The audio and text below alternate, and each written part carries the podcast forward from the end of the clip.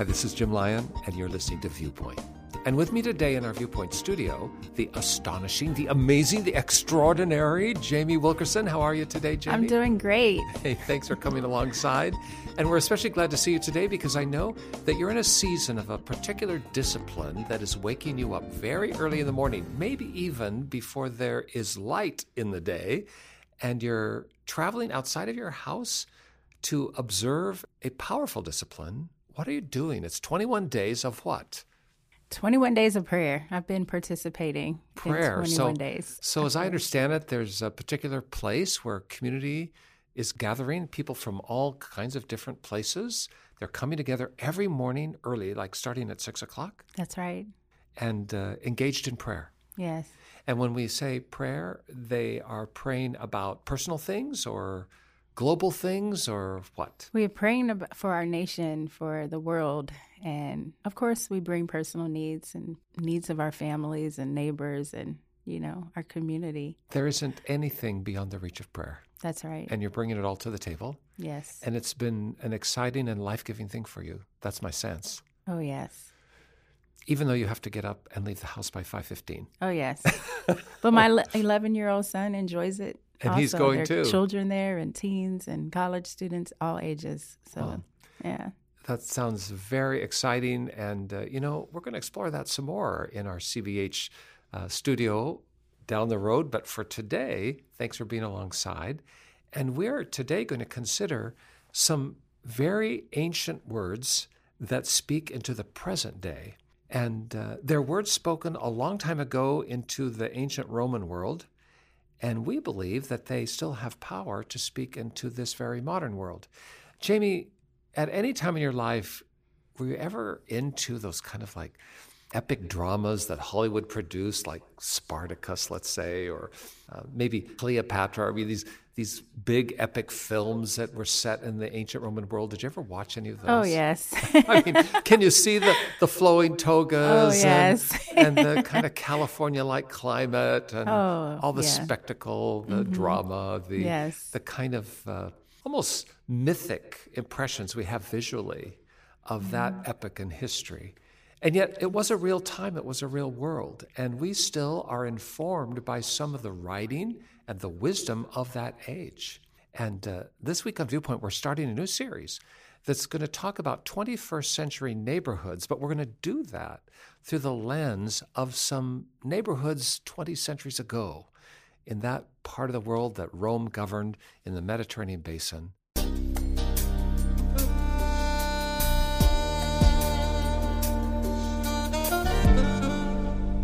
Jamie, you and I both know that Jesus had 12 disciples, right? yes. And uh, some of them are pretty famous. Everybody knows the name Peter, I think. How about James? Oh, yeah. I'm for it. That's my name. and uh, there was Philip and Nathaniel and Matthew. I mean, there's a whole collection of these names that still stand out in history. Of the 12 disciples, which one lived the longest, do you think? Was it John? John. He's the guy who outlived all the rest. Everyone else died prematurely, we might say. I mean, mm-hmm. Judas was one of the 12, and he took his own life. But the others were all murdered for their faith because they dared to believe that Jesus actually rose from the dead. They were murdered, except John. So far as we know, John lived to an old age and died of a natural cause.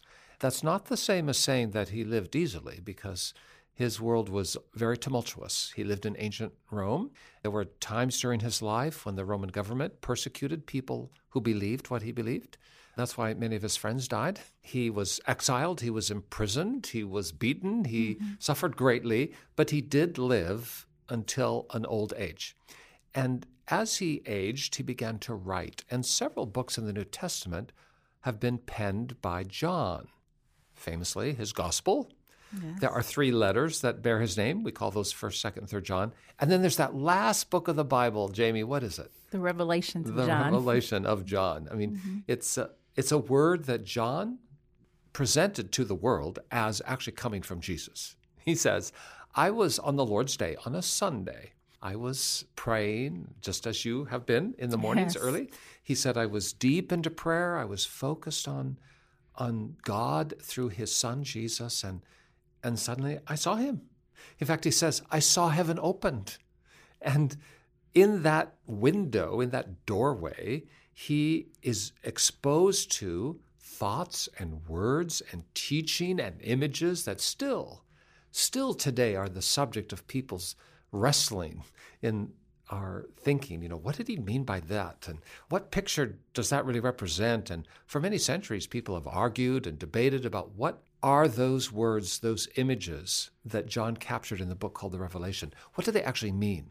In the first part of the book, though, before he gets into what we might call apocalyptic literature, he has some words for particular cities, for churches that are in cities. These are called the seven churches of Asia. That's what we want to visit. They were seven neighborhoods, seven ancient communities where there was a presence of people who followed Jesus, and Jesus himself, by John's testimony, appeared and spoke to John and said, Now write this down because I've got these messages for these people in these seven neighborhoods, these seven communities, these seven ancient cities. And we are today going to start that series, taking them one by one, week by week. And the first one up is in Revelation chapter 2, and it's a letter to the church in Ephesus. Ephesus, there's a city, there's a name. Let's see what Jesus had to say to Ephesus, and also try and imagine if Jesus were speaking today, what city would Ephesus be? What 21st century neighborhood would be the one to which Jesus was speaking?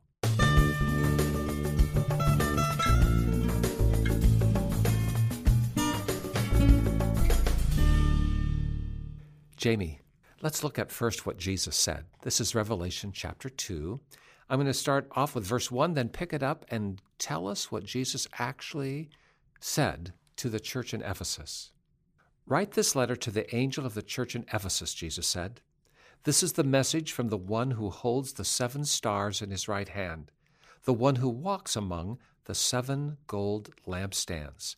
Here, Jesus is talking in a vision to John the Apostle, and uh, he's describing himself, Jesus is in his own words, as one who's in a heavenly realm, and he's in a very sacred space, and he's walking among the seven gold lampstands. This has uh, imagery that goes back to the Old Testament temple, and it speaks about that holy place where God is.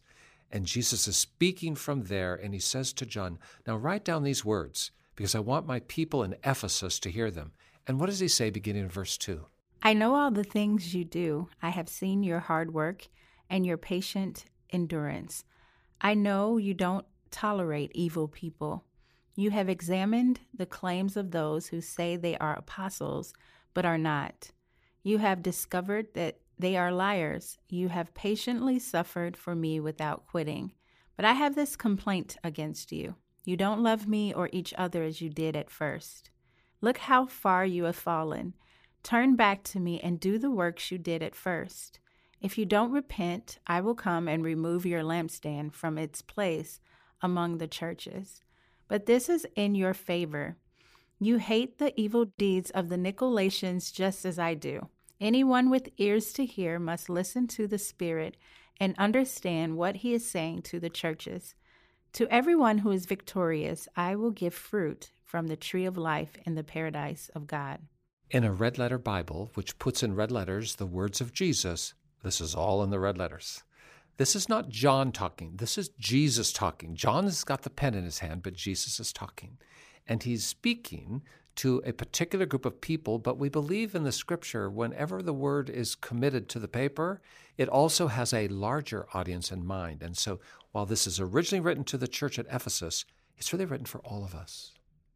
Ephesus, we've all heard of it, famous in the New Testament because there's a book called Ephesians. That was written by the Apostle Paul to the church at Ephesus. Here we have Jesus speaking directly to the church in Ephesus.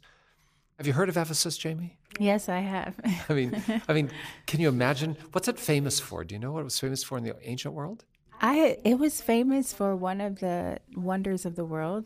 That's right. One of the one of seven wonders. Seven of wonders of the yeah. ancient world was called mm-hmm. the Temple of Diana or mm-hmm. Artemis. Artemis, mm-hmm. Artemis and Diana are different names for the same deity, mm. and uh, she was a remarkable character that was widely worshipped throughout the ancient world, and and people believe that Ephesus was the place where she came to earth, so to speak, where she fell to the ground. And so there's a big temple there, and people from all around the world, if they had the means and the time, would come to Ephesus because this temple of Diana, this temple of Artemis, was so beautiful. The architecture, the spectacle of it was the stuff of postcards and films. Of course, they didn't have those in, in the ancient world, but that's how people imagined it. And Ephesus itself was a fabulously wealthy place that had so much art and literature and culture.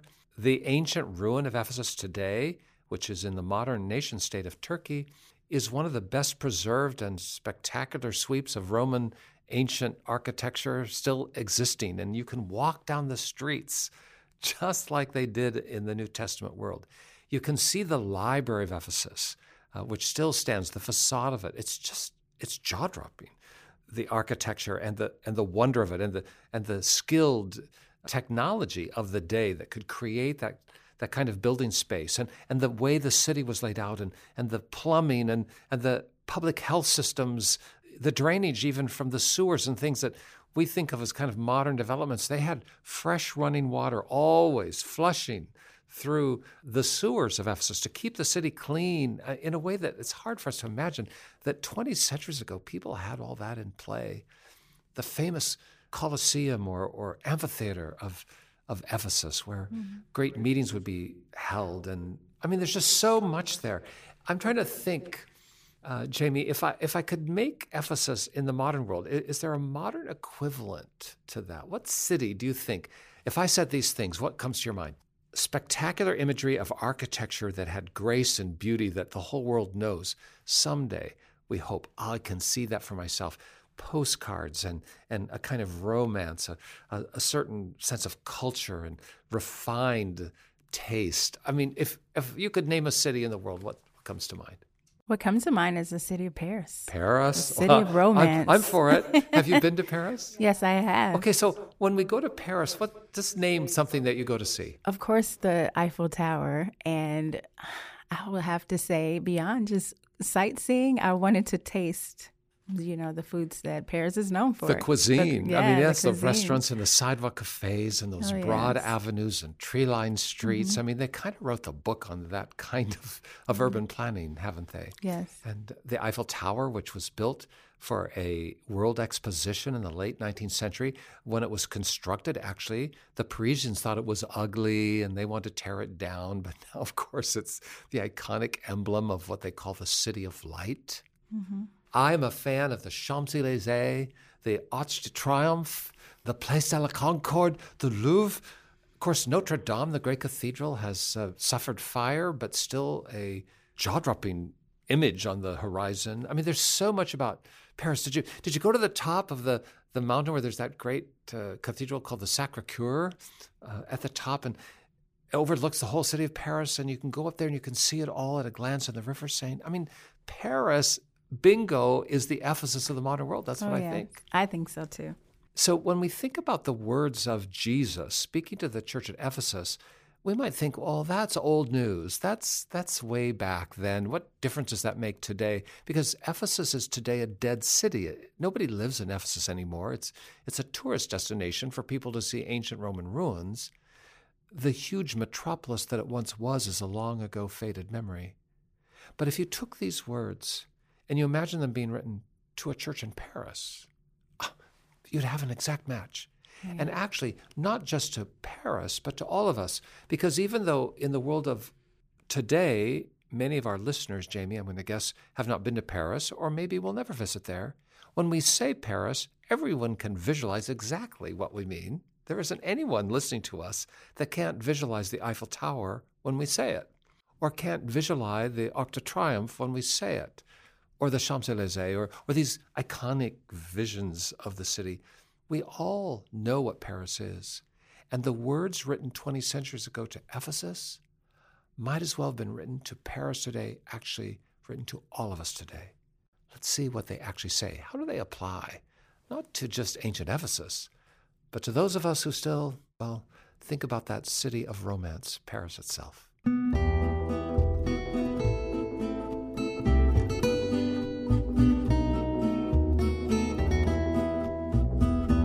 Jamie, did you note that Jesus gave a lot of praise to the people who lived in ancient Ephesus, just like he might to some of the followers of Jesus in Paris today, or to any of us who honor Jesus as Lord. There are words of praise. They, they're steadfast, they don't cave uh, in the face of difficulty, they're not quitters, uh, he said. But he talks about how they have lost their first love. Let's, let's stop there for a minute. So when I think about Paris, I think about strolling with my wife under springtime mm-hmm. blossoms or that sidewalk cafe, just like you said. It oh, has yes. a certain romance about it, doesn't it? Oh, yes, it does. How long have you been married to your handsome Jesse Wilkerson? We've been married for 15 years. No. Yes. No, 15. yes, we have. Well, I'm going to guess that in 15 years, uh, you have learned some thing about romance with Jesse Wilkerson. Yes. I mean, you could probably remember the first time you saw him or when you went out for dinner that first time, or I mean, things like that, right? Oh, yes, I can.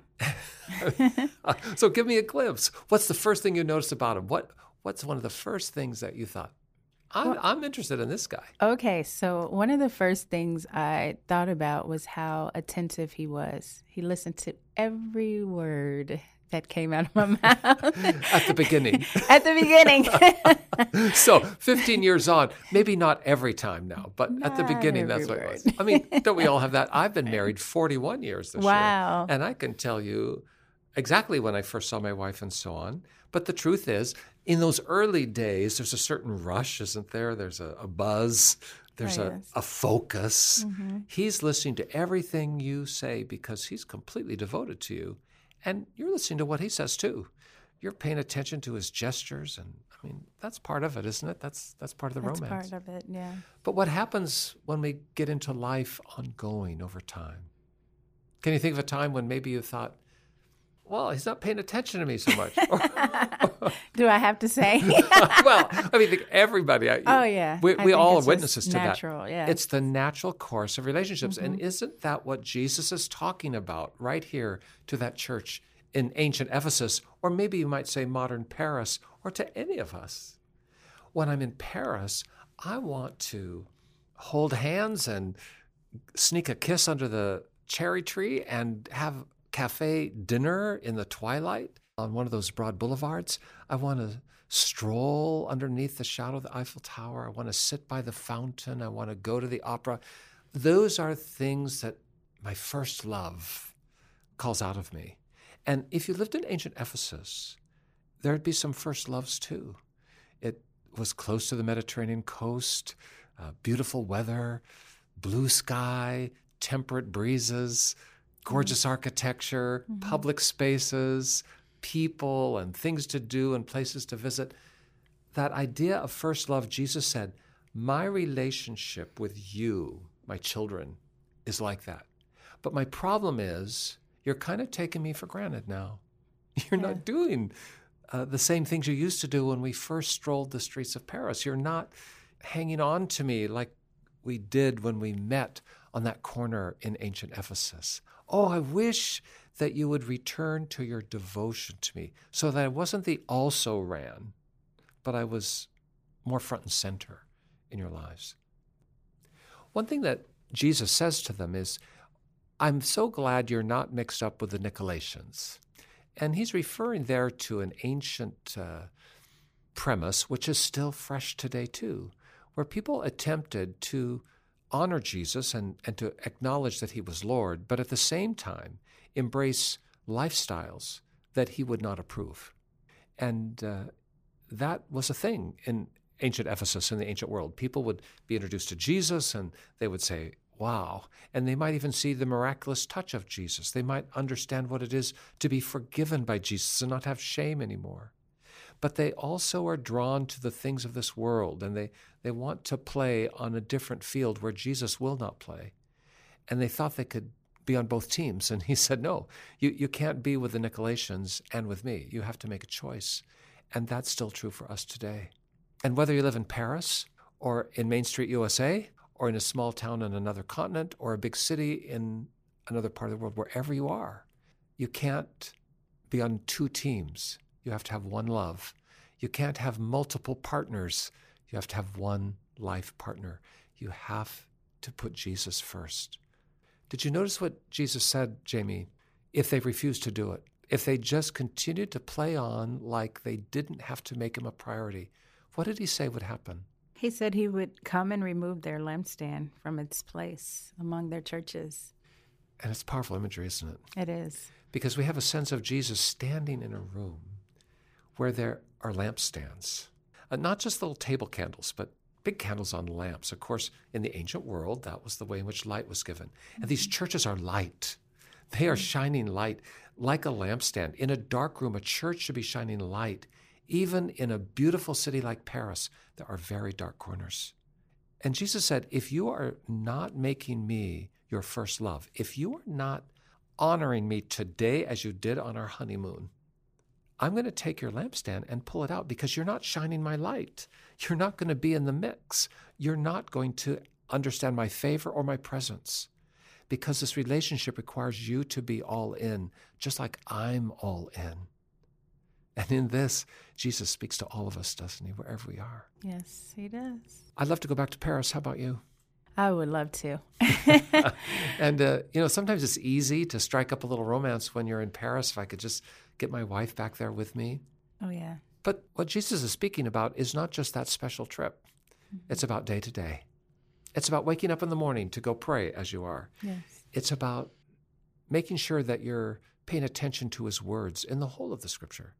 It's about the way in which we love one another and take care of the people of God and share the life of God with everyone we meet. It's about a daily commitment to putting Jesus first. That's where life is found. And wherever you are in life today, whatever your journey, we're not sure what your circumstances are. But we want you to know that Jesus is speaking to you too. You don't have to be in a beautiful city like Ephesus in the ancient world or Paris in the modern one. He's still speaking to you and he loves you. Our Father, we're so thankful today. We're so thankful for your Son, Jesus Christ, who has come into this world and speaks to us and longs for us and loves us. We're thankful for great cities like Ephesus and Paris that capture so much that's beautiful, but we know that it's not enough to be in a beautiful space. We must also be in the company of Jesus, Lord. We surrender into your hands. We ask for Jesus to forgive us and to cleanse us of our sin and to make us new, to recreate us and cause us to be born again. We ask, Lord, that we will be made worthy to be in his company and that we might love him tomorrow as we do at the first, that we might sense the wonder of his presence and thirst and hunger for it day by day. And wherever this world takes us, whatever beautiful city to which we are drawn, or to whatever dusty road that we must walk, help us to do so with the light and wonder of Jesus Keep our lampstand, Lord, shining brightly in heaven and here on earth. And we pray in Jesus' name, amen. Now, if you prayed with us, if you're reaching out to Jesus with us, we want you to reach back to us and let us help you along the way. You can call us up 24 hours a day and seven days a week. We are right by the phone, a live voice to answer and to speak with you, to hear from you, to pray with you. Just dial this number 1 800 757 VIEW. That's 1 800 757 8439, 24 hours a day. We're right by the phone. Please give us a call. Jamie, if someone is not ready to call yet, though, they might think that's just too much, but they'd still like to touch base. How can they find us online? They can go to cbhviewpoint.org. That's at CBH, Christians Broadcasting Hope. That's who we are. CBHviewpoint.org. You can read about the ministry there. You can also send us an email, and we will reply, I promise. Or at the last, just send me a letter. Address it to Jim Lyon, Viewpoint, Post Office Box 2420, Anderson, Indiana 46018, USA. But whether you call us on the phone, check us out online, or use the post, please let us hear from you this week. Jamie, thanks for coming alongside and come back again after you wake up in the morning at the crack of dawn and pray. I will. And uh, we hope that you'll join us again too as we visit another city from the ancient world that has a new world parallel.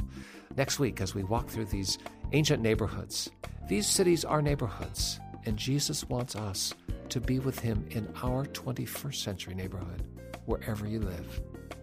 For all of us at the Viewpoint team, for all of us at Church of God Ministries, which is the host of our broadcast, this is Jim Lyon.